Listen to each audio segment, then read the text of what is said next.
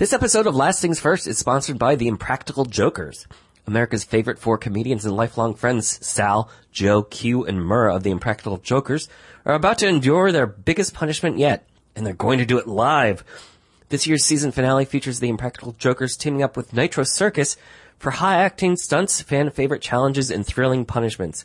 It's sure to be their biggest season finale ever. See the Impractical Jokers live Nitro Circus spectacular two-hour live event on Thursday, November 3rd at 8 p.m. on truTV. Live in Philly or the tri-state area? Then see it in person at the Prudential Center in Newark, New Jersey. Go to Ticketmaster.com and be a part of Impractical Jokers history.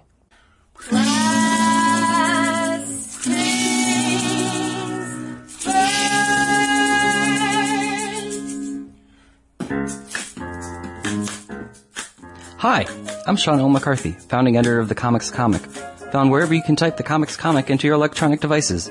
Welcome to Last Things First, the show that asks comedians about the historic lasts and firsts in their lives as their comedy careers have blossomed, from young people's dreams to adult people living those dreams, or still dreaming.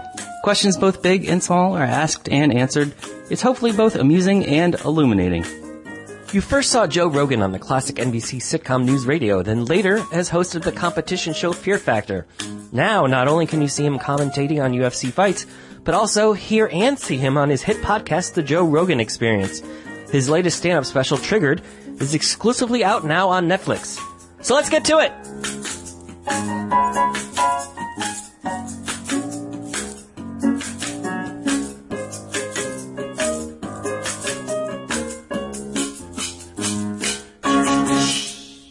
Um, speaking of time travel, if I were to go back in time and visit you as a teenager in Newton, Massachusetts, uh, and told you that uh, 30 years in the future, uh, you could make a living as a mixed martial artist, uh, stand-up comedian, and one of the top broadcasters in the country, which one of those things would shock you the most? Um, uh, probably all of them. you know, when I was 19, especially like uh, 30 years ago, I hadn't done stand up yet. I hadn't Right. done anything. Yeah, so they'd probably all shock the shit out of me. What did you? So what did you imagine at 19? I was just competing back then. That's all I was doing was fighting. So I really, uh, I had no idea what I was going to do with my life. I had no, that was like, and also when I was 19, it was right around the time where I started having real questions about the intelligence of what I was doing. Cause I had, uh, seen a bunch of people get really badly hurt, like real, real bad, uh, knockouts, like head kick knockouts. And I, I was starting to, uh, question, the sanity of my uh my my pursuit and my discipline, you know, what I was up to. So all I was doing, I was obsessed with fighting and competing. That's all I was doing. So uh, I definitely never thought at that time that I would ever be doing stand-up comedy. That's for sure. Or nor that I think that I was a very good speaker. Mm-hmm. And and at the time, I really wasn't. You know, I wasn't. Uh, I mean, I would uh, I would teach cla- uh, classes. At that time, I was actually teaching at Boston University, What were you teaching? teaching Taekwondo Okay. and um I mean I had uh I taught a lot of classes too, like uh at my um at the J Kim Taekwondo Institute in Boston. But I didn't think I was a good speaker. I didn't think that I would wind up being someone who uh would be a podcaster or a broadcaster in any sense of the word. Yeah, you get everything. Everything uh, that makes you money is based on talking. I know it's weird. What was what was the first what was the first thing that gave you an inkling that that this could be the life for you? Was there Um, was there a moment in Boston that you Well, it's really just stand up. I mean, all of it has come from stand up. All the Right. different things that they've all come out of stand up because stand up led me to acting and all the, all the other different things that I've done on television, which made me famous enough that the UFC would want to have me on, which made me, um, you know, interested in trying to do a podcast. All the, all that came from stand up right? you know, and when I first started doing stand up, it was just like many, many of my friends from the time, like Greg Fitzsimmons, who I'm still really close with, and a lot of other guys at the time, we just wanted to be professional. We just wanted to be able to make a living as a comedian. I mean, that was like the ultimate, almost unreachable goal. You would look at these guys like Steve Sweeney and Don Gavin Yeah. and Kevin Knox and all these famous guys in Boston, and they made a living telling jokes, and to us that just seemed insane. you know, like impossible. Like that one day I could be a pro. That's really all I wanted. You know. Right, but as someone who just, you know, you, you self-admitted that, that you didn't envision a life of public speaking, how did, how did that idea enter your brain that, oh, I'm going to start of- doing this stand-up It thing. was I'm because going of friends. It was friends talked me into it. You know, uh, the people that I used to work out with really they told told me I was funny. Um, one of them is my friend Steve Graham, who I'm still uh, really close with to this day. And you know, he was a older guy. He was an ophthalmologist actually, and he told me he's like, "You're funny. Like you're a funny guy. You say funny shit. Like you should." You know, you should really consider being a stand-up comedian because I was a big fan of stand-up comedy, but uh, really, honestly, I never thought about pursuing it until somebody brought it up. So where did you go first? Was it Dick Doherty's or the Connection? Or? Stitches. Stitches. Stitches was still around. Club. Okay. Yes, yeah. Because that was just right. Um, uh, August. That was just right What's off that? of. Uh, that was just right off the BU campus, wasn't it? Yes. Yeah. Um, there was two stitches. There was one that was right next to the Paradise. Right. That's the one I'm thinking of. Yeah, that was the first one, and then they moved, and then they moved. Um, where's the second one? One of them's that would Com be Ave. yummy. Where's the Paradise? Is that off of Com Ave? Yeah, that's right on Com Ave, Yeah. And then what was the other one? The other one was close, but you know, different different location. Mm-hmm. Okay.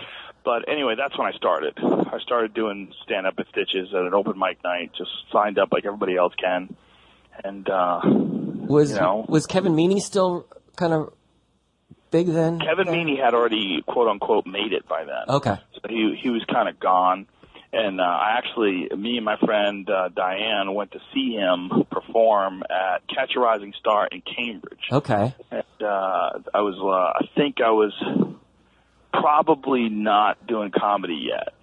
I think I was thinking about doing comedy, but I hadn't done it yet. And he was just on fire. He was just insanely funny back then. He was Yeah. so good. But uh that was uh one of um those moments where you realize like, wow, like there's there's like crazy levels to stand up comedy and Kevin Meaney at that time had hit this insane, insane level. Exactly. How how long did it take you uh, before you decided to leave Boston? Well, I met my manager at uh the old Duck Soup Comedy Club. Remember Duck Soup? I do not. Duck Soup was uh it became the improv after a while. It was Okay. Duck Soup for a while and then it became the improv, And then it went away. And it's uh at the Wilbur. Okay. So the downstairs club in the Wilbur was uh, a comedy club at one point in time. I mean, if I don't know if you know, but at one point in time in 1989, I believe, or 1990, there was four comedy clubs just in that Warrenton Street area. Right, because you had the the original connection. You had Nick's. Yeah, you had Duck Soup, and then you had um, Mike Clark had a club above the original connection. Oh wow. Yeah, it was crazy. Yeah, because in that uh, in that documentary, when stand up stood out, they talked to the old guard about how they used to do eight or nine sets, which you only Mm-hmm. really hear about people doing in New York now. Yeah, but in New York, you're doing it all across town. Right. The craziest thing about Boston was they were doing it all in one spot. I mean, it's really quite amazing when you think about the level of talent that came out of that one area. it's just, it's amazing. Louis C.K., Nick DiPaolo, Greg Fitzsimmons, Jay Leno, Steven Wright. I mean, you can keep going on and on. And then, of course, the local guys like right. Like Gavin and Sweeney and Mike Donovan and some like those guys are they're at the level of like world famous na- you know national headliners and nobody ever found out about them. You- kind of weird. Yeah. Well, I guess I guess they they found that they could continue to do enough gigs in New England that they didn't have to. Well, yeah, sort of. They you know, I mean Some of them. I love those guys, so I won't I don't want to say anything bad, but they should have left. Well, you do, you do, in your new special, uh, Triggered on Netflix, you do joke about, uh, the Boston weather and how it makes everybody sound the same, so. Well, it's, uh, it's all shitty weather in general. Do you think- shitty weather and shitty environments make people sound the same? Does it also breed good comedy? Oh yeah, for sure. Well, it breeds also breeds intolerance to uh, to shitty senses of humor. you know, like Boston does not have a whole lot of patience for people who suck, and that's one of the reasons why comics are so good from Boston. Uh, it's it's one of the things that made them so good is that you you can't, you can't get by if you suck. They just they're not going to let you. Even bef- before you had your infamous takedown of Carlos Mencia at the comedy store with Ari Shaffir, I remember hearing stories about the old comedy connection where the headliners would, would throttle a guy against the wall if, if they Oh yeah, him. Kevin Knox did that to some guy. Yeah. Yeah, well, yeah, there was an intolerance to hacks there, and a lot of that you could attribute also to Barry Crimmins, because Barry Crimmins, who's just a brilliant guy, was really sort of the ethical and moral voice of the comedy community, and I think honestly, without Barry, it's it's quite possible that the scene would have never become what it was because he was such a powerful figure and he was so smart Right. and so well read and so aware of all the stuff that was going on in the world and so completely intolerant to bullshit. You know, and now uh, have you seen Call Me Lucky, the Bobcat Goldthwait film on him? Yeah. You now you understand why, right? Yeah. and it's an amazing, amazing um, documentary on Barry, and just you know made me love and respect him even more. But I I really think that he he's one of the primary reasons why Boston had such a high standard of comedy. Because in a lot of places, there's a lot of dog eat dog world shit going on. You Yeah. know, I mean, people do what they can to get by. They lie, they cheat, they plagiarize, and we're seeing it still even today. And people support the people who plagiarize because they hook them up and they, you know, they get them a gig somewhere or they, you know, they take care of them. They, you know, they they put them in a movie or something or a TV show. I mean, that that kind of shit still goes on to this day. But you know, Barry Crimmins, he wasn't having none of that. And- He's, and, and, I think he's the real reason why that that community was so so ethical. well, he also made sure the comics got paid well too, which Yes, which forced which forced the other clubs to pay up. Yes, he did. Yeah, no, he's he's huge. He's a he's a huge factor. With You know, Yeah. With with self policing, do you do you find you know comics t- talk all the time about how uh, we self police each other, and that's how we make sure that that things don't people don't get away with stuff. Do you do you find that that still holds true in this kind of wild west internet age we're in? it works up to a certain point, but here's where self-policing doesn't work. When one person is really, really famous and powerful, and the other person is is broke and vulnerable, and that is where you see the majority of stealing. You see stealing coming from people that have power, and they're taking it from people that have little. That was the Carlos Mencia issue. Right. He, he was stealing from people that were his opening acts.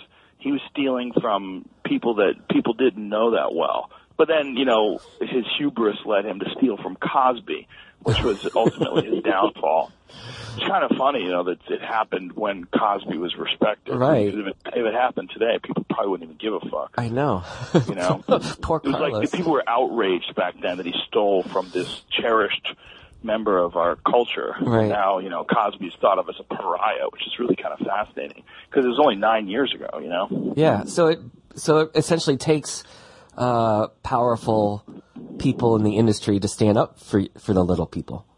it's one of the only ways uh, it gets exposed because when when people get accused of plagiarism and they're really powerful, a lot of what you see is people that I mean I've had people come to me, especially since the Mencia thing, when famous people may or may not have plagiarized from them and they're really scared. They don't want to get their career ruined. And it fucking happens, man. Yeah. You know, I mean, one of the things that was really eye opening to me about the Mencia thing was that my own agency called me up and wanted me to apologize to him and we're we're insinuating that if I didn't apologize to him that we were going to have an issue and that I wasn't going to be able to work with them because we had the same agent. Yeah, Gersh. Yeah, and I, I couldn't. I was I was shocked. So two things happened. One, he got me banned from the comedy store, and then he started headlining there and using his name on the marquee, which he never would do before. He would never let them put his name up there. And then because you know he wanted to preserve the the appearances when he was in LA as a big deal. You know, like if you're playing a large venue, you don't want people to think that they could go see you at the comedy store any night. Right. You know, that you want to make it seem like this is big deal that you're at this large venue. That's the only time you're in town. So when he would perform at the comedy store, his name would never be on the venue. He would just show up. So he got me banned from the comedy store. That was one thing, and he got my agency to dump me. Now, it, it really didn't affect me because even though those things happened, I was already wealthy and I was already established, Right. and it w- wasn't hurting me. It wasn't like I was worried about where my next meal was coming from, and now I'm fucked and I can't make my rent. It wasn't that, but it was wow. It was like this is really how they do things. This is really interesting. So this is something that if I was a starting comedian, if I was just starting out and I accused him of plagiarism, it would be devastating. Yeah. Devastating. My agent dumps me. I can't work at the main club in town. I mean, it would be horrendous. So that kind of shit, young young comics or non-established comics, they really do have to worry about. So whenever you see a really big comic that gets accused of plagiarism, pay attention to the people that are accusing them. And you know, you you see a lot of scared people sometimes. You know, Yeah. it's some sometimes people say, "Oh, they're jealous." Like that was what Denis Leary always used to say. Everyone's jealous. Everyone's jealous. Like, listen, man. No one, no one accuses Chris Rock, Dave Chappelle, Kevin Hart, Louis C.K., Bill Burr. No one's accusing any of those fucking guys of plagiarism. Almost always, almost always. Um, you know, there's obviously some exceptions to every rule, and there's, I'm sure there's a bunch of fucking people that are crazy and that think everybody's plagiarizing them. But almost everyone who gets accused of plagiarizing shit is a plagiarist. It, it, You know? Yeah, it actually reminds me of uh, what Trump just said in the uh, in the last presidential debate, where he was accusing all the people who were accusing accusing him. He's saying, "Oh, they just want to be famous." Yeah. Yeah, okay, buddy. yeah, I'm gonna be famous by by sticking my neck out. Um, Yeah, I'm going to be famous by saying that Trump, Trump grabbed my pussy after he talked about grabbing pussies. uh, you you you do joke in the special about uh, we're we're being closer to a President Trump. Do you still feel that way as we're getting Well, it's, it's close to sliding election? more and more. I recorded that in June, Right. and uh, obviously he's falling off more and more every day as more things get revealed, and I'm sure part of that is probably by design, you know. Yeah.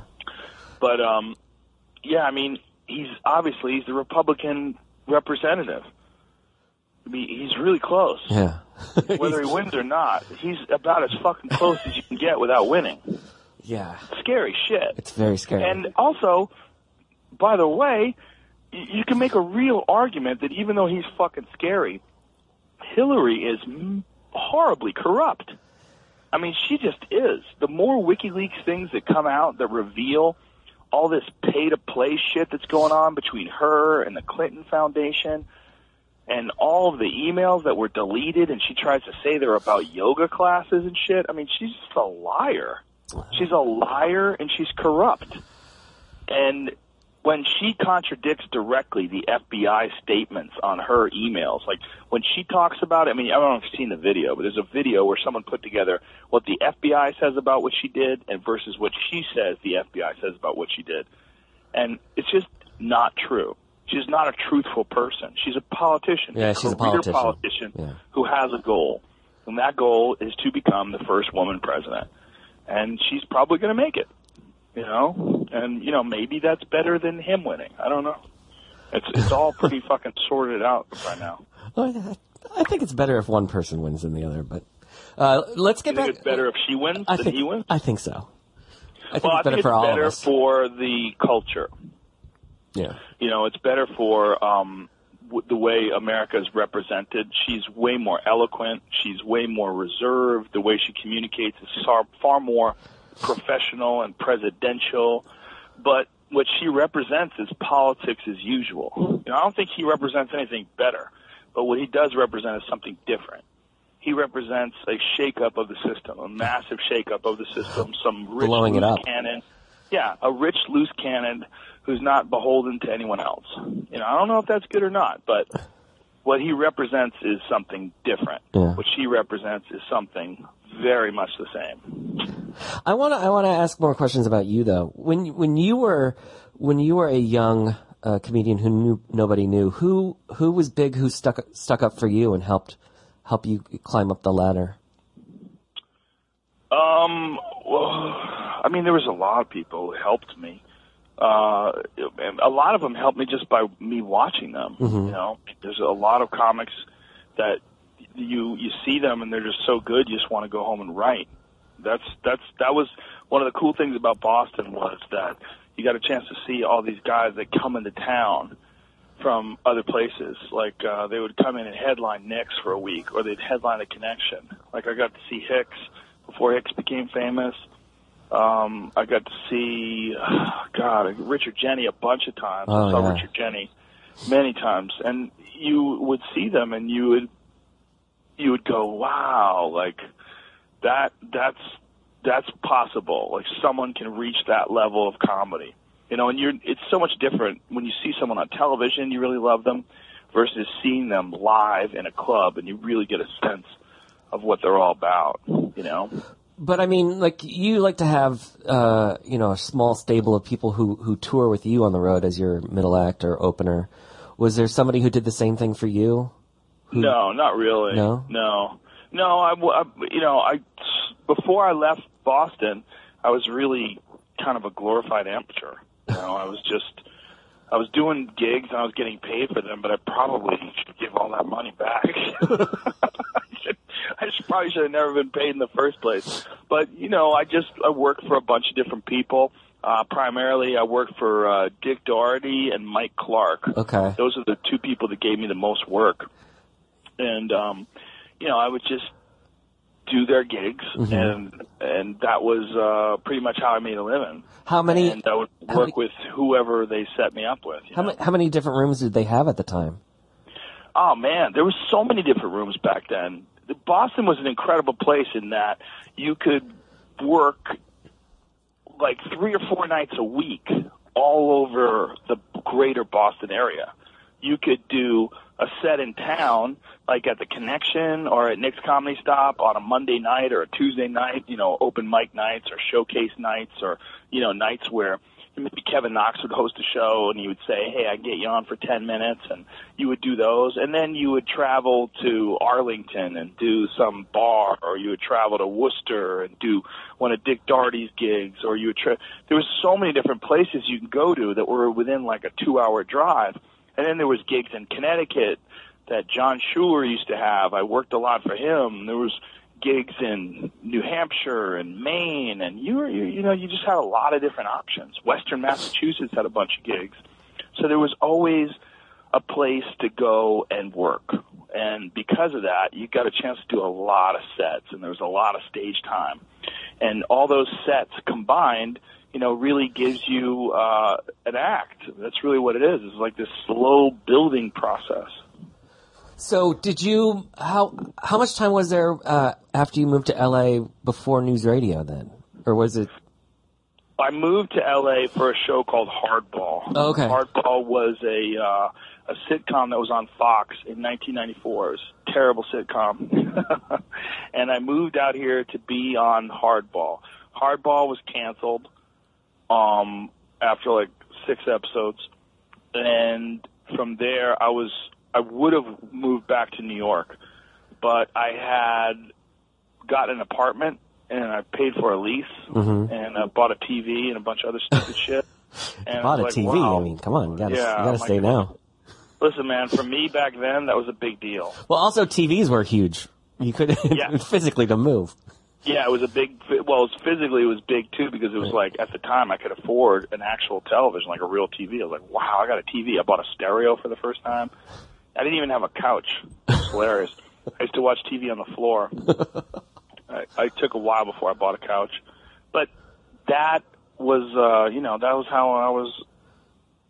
I was just, I was stuck because I bought that stuff. Right. And so I decided, all right, I'm going to stay in LA at least for a year because I have a lease. And during that year, um, it wasn't even a year; it was just a few months, really. I got a development deal with NBC, and I was supposed to do my own sitcom. But NBC came to me and they said, "Hey, we have this show that we already did a pilot, but we're going to uh, replace the person who did this one role in the pilot, and we think it might work for you." And so they let me watch the pilot, and I got a chance to see it, and I was like, "Wow, holy shit!" Like Phil Hartman and Dave Foley and what? Yeah, like oh, what do I have to do? So I went and I, I auditioned for that, and I wound up uh, doing it. And then, um, you know, that was it. That's how I stayed in LA. Yeah, I remember the first time I met you was during your Fear Factor period in like 2002, I believe. I was a reporter in uh, Phoenix, Arizona, and uh, would hang around uh, the good old Tempe Improv with uh, the late great Daniel B.B. Murr. That crazy buck. yeah, and so uh, I would I would typically drive him and comics out to the clubs in Scottsdale after the show, and I remember sitting you down in the lounge at a club in Scottsdale and asking you for advice. And the one thing you said to me then was that I couldn't try to be both a newspaper reporter and a comedian. I had to, if I really wanted to do comedy, I had to quit. And I and I I took your advice and I stopped doing comedy. Oh man, I, well, I didn't want to. but I'm still in journalism. But I'm still in journalism, and uh, Well, that's good. But what I meant by that is that like the only way to make it as a comic is you have to be completely dedicated to Mm-hmm. Right. it. You you can't have any safety nets because if you do, you're not going to be willing to do everything that it takes in order to to get gigs and to to prosper. You're just not. yeah, You that's know, and I have friends that are kind of dabbling now, and they're wondering why things aren't happening for them, and they do other stuff, and they just don't take comedy seriously. I'm like, comedy demands that you take it. You have to do a lot of fucking comedy. You know, to this day. I mean, I went up last night. I went up the night before. I'm going up tonight. I go up all the fucking time. Like I did three shows on Tuesday night. how how important or vital was was your your your young training in taekwondo and other martial arts? How much how important was that to to giving you the the drive and discipline? I think anything that you do that's difficult to do, whether it's martial arts or marathon running or, you know, Michael Kosta, who's a really funny stand-up comedian, Yeah, was a tennis professional player. tennis player. Yeah. I think anything that you do that's really difficult to do, where you have to put a lot of effort into it, I think is super important because it teaches you about effort versus reward or e- effort leading to reward. And I think that for a lot of people, that's sort of hard to to kind of conceptualize until you see it take place in front of you, so you see it manifest. And when you do work hard at something and then you see the results of it, it's really satisfying. And I think it it fosters more hard work and and it, it kind of gives birth to uh, more of the same. You you you kind of run on momentum Right. when when you can when you can sort of and I also think that discipline is like a muscle.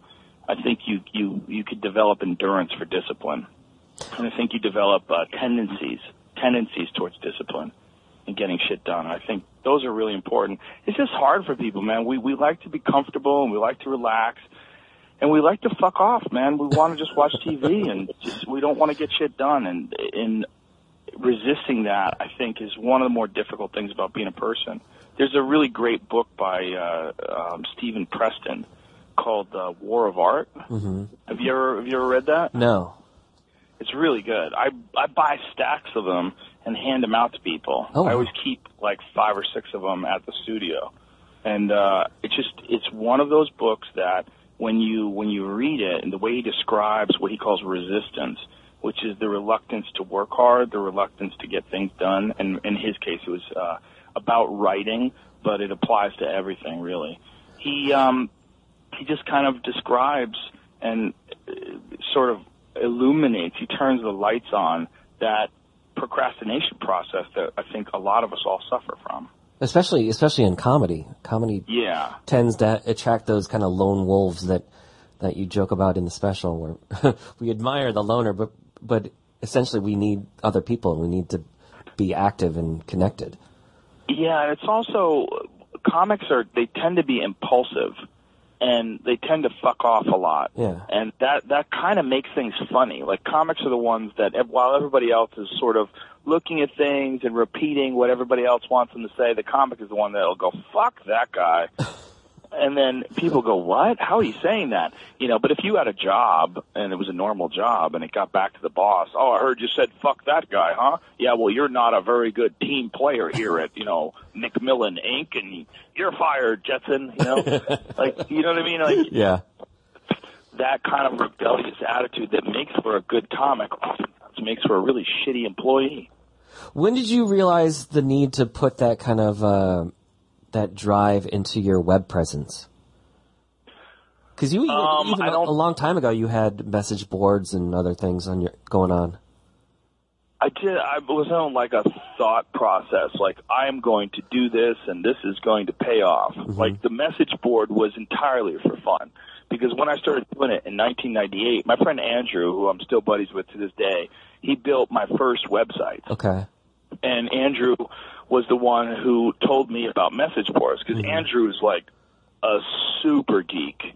I mean, he's like a legit genius who HTML codes computer uh, uh, websites from scratch. I mean, he's he's a wizard. And he knew about message boards because he was on those old BBI bulletin boards. Oh wow, yeah. You know, he was, I mean, he's super old school. Like, he was on message boards in like 1994. So, in 1998, um, he had uh, a message board idea. I think it was called Easy Board at the time. If I do remember, I think we went through two different kinds before we eventually got to what we have today Okay. but but ezboard was uh, this like free website message board thing, and we put it up, and it was it's really kind of bizarre, man. Like out of nowhere, um, people just started gravitating towards that spot, and it and we'd have some really cool, interesting, ridiculous discussions. How how long did it take before that that that ridiculous talk on the message boards translated into more people in the seats coming to see you? I don't think it ever did. Oh, okay. I mean, maybe a little, mm-hmm. but it, it, it wasn't really a promotional thing. Like Okay. the, the maybe the blog itself helped a little because I used to blog a lot. Um, I used to write things a lot, and then I realized that a lot of those things were actually going to become bits, and maybe it'd be better to just write and not, and then to have the bits come out uh, in the, in the form that they do instead of people almost previewing the bits as a blog, and then knowing you know, knowing the premises or knowing what I'm talking about. Okay. But it was never like a conscious decision to do any of that stuff for promotion. It was really just like I felt like it was a cool way to express myself and maybe, you know, I had some aspirations towards writing, so I would write and that was like a way to do that Okay. but but it wasn't until Dane Cook became really successful through social media, and I think that was around 2003 that I really started concentrating on social media. Okay. When I really started concentrating on promoting gigs, um, you know, and then when Twitter came along, Twitter was like a giant one. That was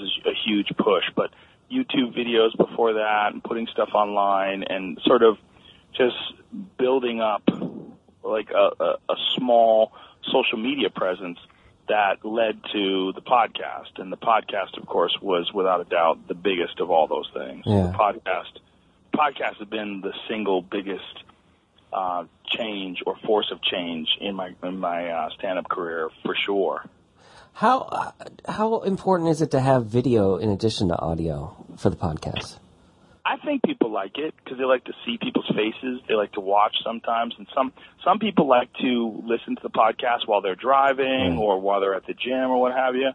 But some people like to look at it. They like to watch it like it's a show, and they also like the fact that it doesn't have any commercials. So you can just sit there, and if the podcast is three hours, you're going to watch three hours of people just talking, and that's uh, that's something that people enjoy too. You know that They could you just get a chance you hang out with them. You know, like whoever it is on the podcast, you're kind of hanging out with them. they could just you know print out pictures of the two of us and stare at that while they listen to this. It's almost the same. Well, you're a smart guy, Sean. You know that's not the same thing. and then you built your own studio, right? yeah. What Yeah. uh, what was the point that made you decide that was the way to go? Was it just efficiency? well, there was no other way because uh, well, I was doing it originally from my house, Mm-hmm. and the problem with doing it from my house is I'd have a bunch of fucking sketchy people coming over my house, and some of them I didn't want to be over my house. You know, Mm-hmm. you need a safe space. Dick. like Andy Dick was one of them. We did it at Brian's house. 'cause I Uh-huh. was like, dude, I, I'm not letting Andy Dick know where I live. He's not. He's not visiting. Not that Andy Dick's dangerous, but He's in a good Andy's spot one of those now. guys. Ninety-nine percent. He's in a good spot now. Now is the key word in that sentence. Yes. Now is not next week. Now No. is not a year Now. from now. You just never fucking know with No, Andy, and I love Andy, Yeah. but you know Andy's a psycho. so it was one of those things where I just said, okay, I'm. This is not something I'm going to stop doing. Um, I really, really enjoy it. I'm going to keep doing it, so I'm going to have to figure out a way to ramp this up. So Okay. the way to ramp it up was to uh, to get a, a studio. Okay. And so now, here I am. The the new studio is now five years old, or four years old, and so I'm going to get another studio now. I'm, I'm actually buying a building and and putting together like a, a real professional spot now. And do you have a network of people who also use the studio, or is it just for you?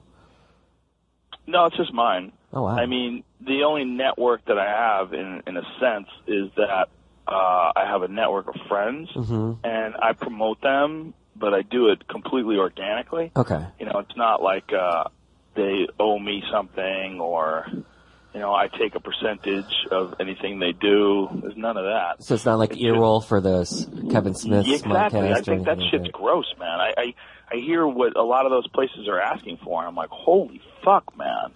Like I have some friends who were trying to do a show on Earwolf. Mm-hmm. They were doing something on Earwolf, and they were uh, talking with them about developing a show. But these Earwolf people wanted a fucking gigantic percentage of the show, and they didn't do anything. Oh, they Oh, had wow. done nothing. Hmm. They had done nothing to pitch it. They had done nothing to promote it. They had done nothing to create it. But that is their modus operandi. They're trying to be like other television production companies. Like I have a friend who worked at a television production company as a secretary. She worked as a secretary and she was developing a show. She's a comic, and as she was developing her show on her own, completely independent of these fucking people, they wanted her to sign a contract saying that they owned everything that she created in her free time while she was working for them. So that if she went and pitched a show somewhere, they would fucking own it. And she was making, you know, seven bucks an hour Right. as a secretary. That, but that is that's the same thing that we are talking about, like where really powerful plagiarists muscle over really weak uh, people who are just starting out. It's the same kind of abuse of power. It's like these production companies, these massive machines, absorb people's intellectual property because they work for them for a pittance. I mean, could you imagine if you if you found someone who was like a real creative genius, like a Larry David or something like that, and you thought you could pay him seven dollars an hour and own his intellectual property.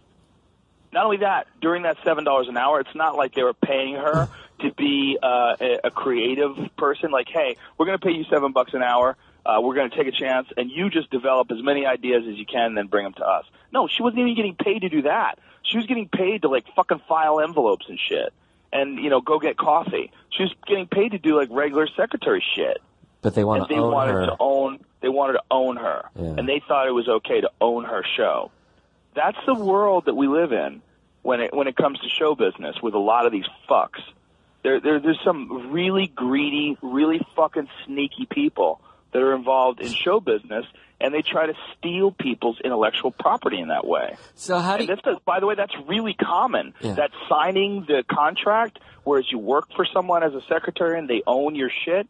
You know, what what would be great is if you had a secretary that was creative and you're like, well, hey, we have a production company. We value you as an employee. Let's make a really sweet deal for you and try to put together your show. And, you know, we'll be the production company and you'll own it because it's your fucking show. You know, instead of saying, "Oh, hey, this show could be the next Two Broke Girls," or "This show could be the next," you know, fill in the blank, whatever successful show, you know, Chelsea Lately or whatever. Mm-hmm. We're gonna own it, and then we're gonna fucking. We're, I'm gonna buy a house in the Hamptons, and that's how they think. They just think that each one of those things is an opportunity for them to extract money. Instead of looking at it in, in a fair way, they look at it in a way I can get away with this because I'm a big production company. So how do you keep a level head as you navigate these different fields, or, or are you just kind of independent enough that you don't have to worry about? Well, definitely that's a factor. Mm-hmm. Independent enough financially that I don't have to worry. I'm not I'm not desperate. I'm not needy. I'm financially secure. So that takes that out of the equation. Then I love my friends. So like when it comes to like Ari, Ari Shaffir mm-hmm. or Duncan Trussell or Joey Diaz or Bert Kreischer or Tom Segura, any of these people that I love, I want to help them. I want to promote them. So if they're coming on my show, if something's going on, if they have a special or if they have a TV show or something like that, I want people to know about it. I want people to know about their podcast. I want to promote their podcast.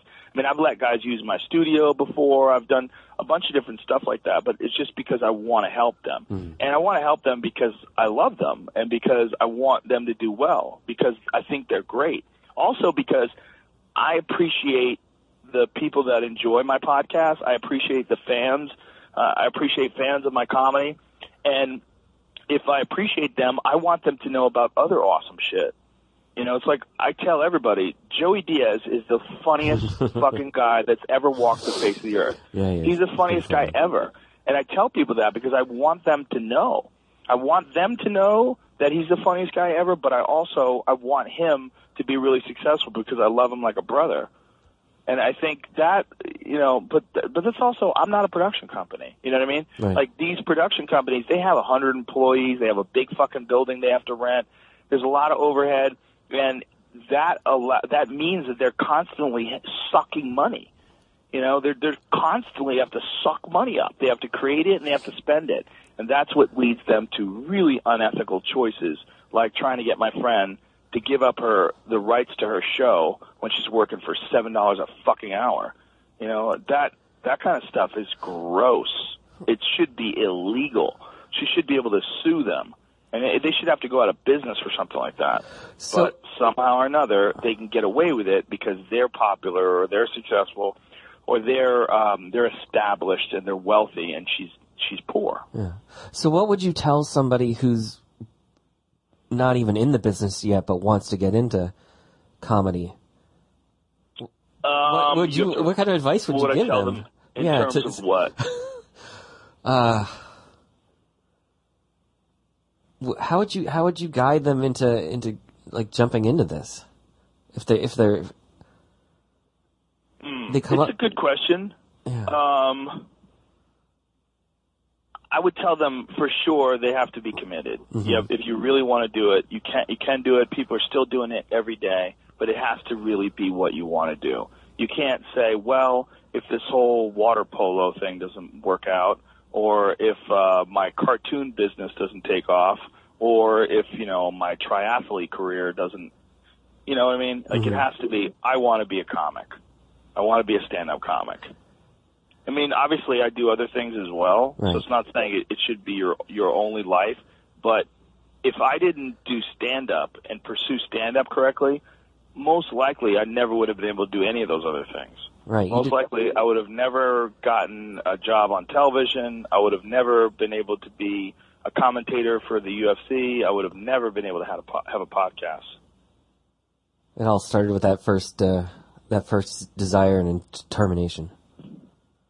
Yeah, I mean, and also being inspired by uh, the, the the environment where I was, um, you know, in Boston, where there was so much talent and so so much quality comedy and such high standards and high ethics, and I just became obsessed with with uh, succeeding in it and the art form and getting good at it and just uh, writing jokes and and performing and advancing.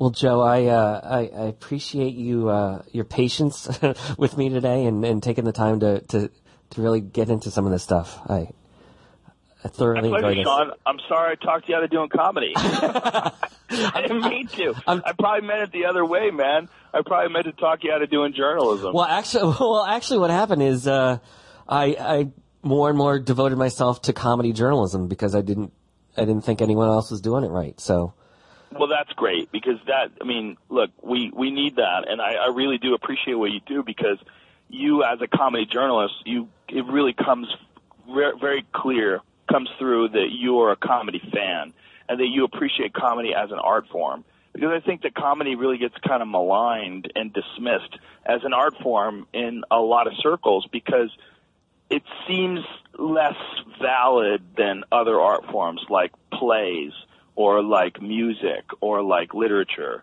It seems in some ways less valid because because of a lot of the factors that we talked about before that a lot of the people that do it they're kind of fuck ups where where a lot of us are impulsive and weirdos and we're you know we're we're kind of amongst the crazier of the entertainment groups and the word joke is not thought of as being a uh, an important creative thing.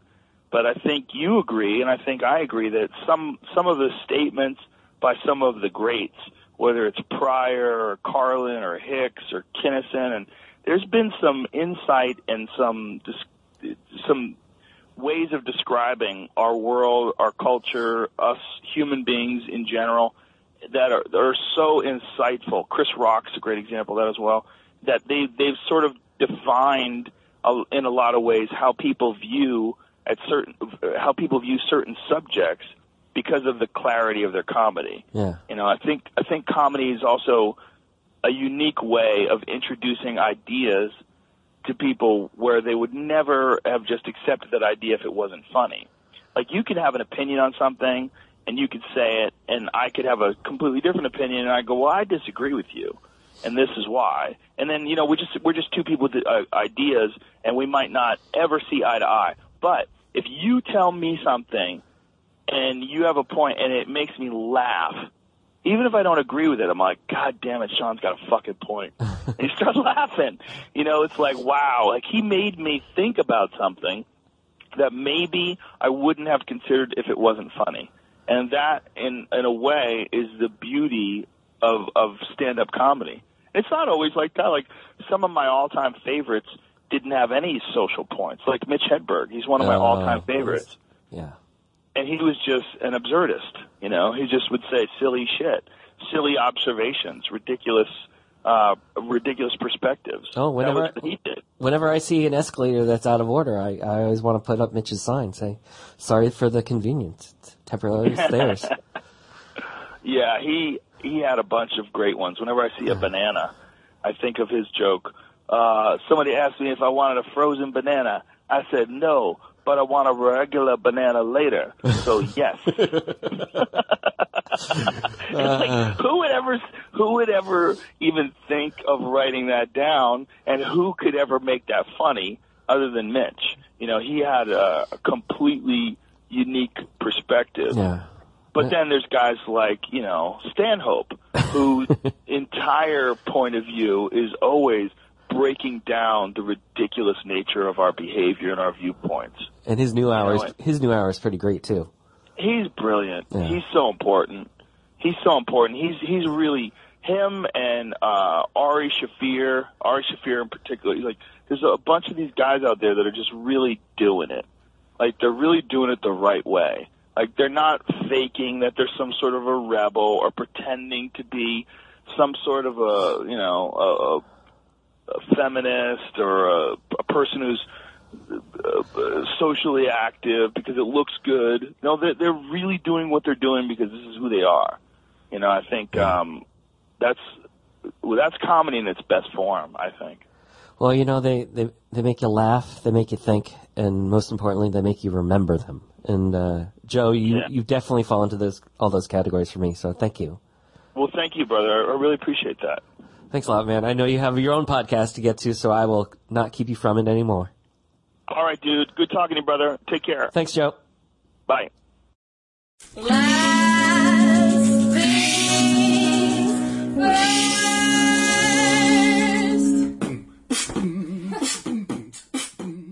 This episode of the Comics Comic Presents Last Things First was produced by Alex Brazell at Showbiz Studios.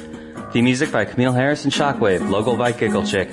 Please check out my website, thecomicscomic.com for more interviews, reviews, and comedy news. Become a paid subscriber at patreon.com. I'm your host, Sean L. McCarthy. Thanks for listening.